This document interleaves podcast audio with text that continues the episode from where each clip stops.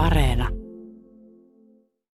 Usein uutistapahtumat on yllättäviä, sellaisia, joihin ei ole osannut varautua, kuten syyskuun 11. vuonna 2001. Mä olin silloin itse aamuvuorossa, lähdin kotiin nukkumaan ja päiväunilta herättyäni avasin radion. Kello oli jotain kymmentä vaille neljä ja jotain outoa oli tapahtunut. Ja me kaikki muistetaan varmaan se outous. Soitin töihin, että tarvitaanko lisäkäsiä. Ne sanoi, että ei kun lepäät nyt, huomenna tarvitaan. Ja sitten me tehtiin tosi, tosi paljon ylimääräisiä lähetyksiä. Ne oli oikeastaan ensimmäiset sellaiset niin kuin kunnolla venytetyt uutislähetykset, että päivän peilillä esimerkiksi, entisellä päivän peilillä ei ollut loppuajan kohtaa, vaan tehtiin open endillä. Sitten kun ei enää kerrottavaa ollut, niin lopetettiin. Mutta se varsinainen muisto liittyy kyllä yhteen joulun aikaan oli tullut lunta tosi paljon ja mä olin taas joulun töissä aamuvuoroissa ja yötoimittaja Mikko Haapanen, joka on tuttu ny- nykyisin aamu-TVn puolelta tuolta TV1, niin sanoi, että, että näitä ja näitä asioita on tullut yön aikana, mutta ehkä kannattaa pitää silmällä tota, Indonesian edustaa. Siellä on sattunut maanjäristys ja jotain outoja aaltoja on tullut niin kuin raportoitu eri uutistoimistoilta. Ja sitten otin kopin tehtävistä ja rupesin tekemään seuraavaa lähetystä. Varmaan aamu kuuden lähetys oli seuraava. Ja kymmentä vaille kuusi soi toimituksessa puhelin ja se oli ihminen Puketista, joka sanoi, että täällä on tapahtunut kummia. Isoja aaltoja oli tullut pari kappaletta rantaa ja ne oli iskeneet vesiskoottereita hotellin aulaan ja muuta ja kuuntelin ihan korvat punaisena, että miten tämä on mahdollista, mitä tämä tarkoittaa. Otin puhelinnumero ylös. No, se oli Tapanin päivän tsunami vuonna 2004. Se oli aika, aika erikoinen tapahtuma, että sain pienet rivit kuuden lähetykseen, haastattelin tämän tyypin Puketissa seuraavaan lähetykseen ja siitä käynnistyi aikamoinen rumba meillä, semmoinen kanssa, mikä, mikä niin kuin isossa uutistapahtumissa usein käynnistyy. Matti Väisänen oli ulkomaan toimittajana. Hänen kanssa tehtiin pidennettyjä lähetyksiä ja jatkettiin pitkään päivää. Ja sitten aika nopeasti kävi meille selväksi se, että, että tapahtumat olivat olleet isoja ja järkyttäviä. Ja tunnelma, kun lähdin töistä joskus puolen päivän aikaan, eli aika, aika pitkän vuoron tein siinä, niin oli se, että kun oli Tapanin päivä ja lunta satoi ja lähden äidin luokse syömään riisipuuroa, niin se rauha, hiljaisuus ja joulumusiikki tuntui niin absurdilta siihen verrattuna, mitä äsken oli itse tavallaan elänyt. Se on ehkä mun vaikuttavin ja mieleenpainunein joulumuisto tai radiomuisto myöskin. Tuuli ja Tynel olin töissä kanssa silloin ja muistan sen, kun aloin myös tajuta, että nyt ei ole kaikki hyvin. Se hiljaisuus, joka sieltä jostain kaukaa vyöryi, oli niin puhutteleva. Se pitää paikkansa. Tämä oli myöskin sitä aikaa, kun internet ei ollut vielä sellainen kuin nykyisin. Mutta jostain jotenkin löysin sivustolle, jossa oli näitä tsunamissa menehtyneiden ihmisten kuvia. Ja oliko siellä nimiäkin? Ehkä. Niin mulla on, mulla on aika hyvin jäänyt mieleen se, se tuli tosi konkreettiseksi siinä vaiheessa, että sitä ennen se oli kuitenkin ollut aalto, joka oli niittänyt ihmisiä ja näin, mutta kun näki konkreettisesti. Joo. Sen jälkeen on paljon tapahtunut mm. uutistoiminnassa siinä, miten tällaisiin isoihin tapahtumiin reagoidaan.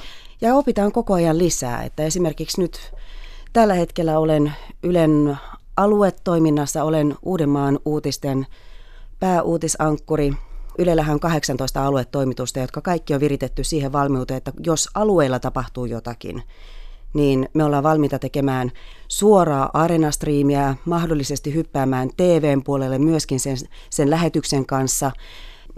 Kirjoitetaan uutisartikkeleita, tällaisia juuri nyt tapahtuvia asioita. Tämä on niin kuin viritetty aika eri tavalla valmiuteen kuin silloin 2004, jolloin vielä oltiin ehkä hiukan hitaampia hyppäämään enemmän ääneen. Se oli erilainen maailman aika. Mm. Internetin tila oli silloin niin toinen. Kyllä. Mutta nyt puhumme Tuuli ja Tynel näistä alueellisista TV-uutisista, joiden juontajaksi olet hypännyt Juh. radion puolelta. Kyllä. näin kävi. Ker- kerropa siitä, millaista tämä työ on.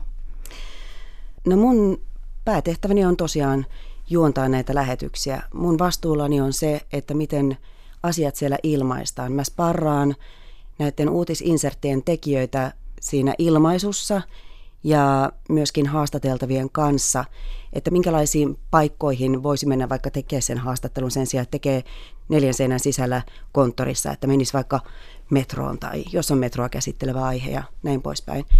Ja mun tehtäviin kuuluu myöskin näiden striimien tekeminen, eli suorien lähetystä, jotka menee arenan kautta, tulee arenan kautta nähtäviksi. Taikka sitten on juontanut jotain TV-ssä näkyneitä tällaisia kevyellä otteella tehtyjä lähetyksiä, missä ei ole niin raskas tämmöinen suunnittelukoneisto takana, että, että tämmöinen naps.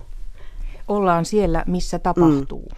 Pieni osahan siitä työstä oikeasti on se, mitä näkyy sitten Uudenmaan uutisissa. Nehän tulee TV1. Kaikki alueelliset uutiset tulee TV1 nykyisin viiden valtakunnan paketin jälkeen ja kuuden valtakunnan paketin jälkeen. Eli alkuillasta 17 alkuillasta. ja 18 niiden valtakunnallisten uutisten jälkeen. Joo. Ja sitten se on minulle mielenkiintoista, että sitten seuraavana aamuna tulee semmoinen pitkä koste, Joo. jossa on sitten ne kaikki. Kyllä. Ne on aina uusintoja, mutta kyllähän siinä pääsee kiinni siihen, mitä Suomessa tapahtuu. Joo, mulle on aika moni vastaantulija sanonut sillä tavalla, että, että ensin on ne uutiset ja sitten on ne oikeat uutiset.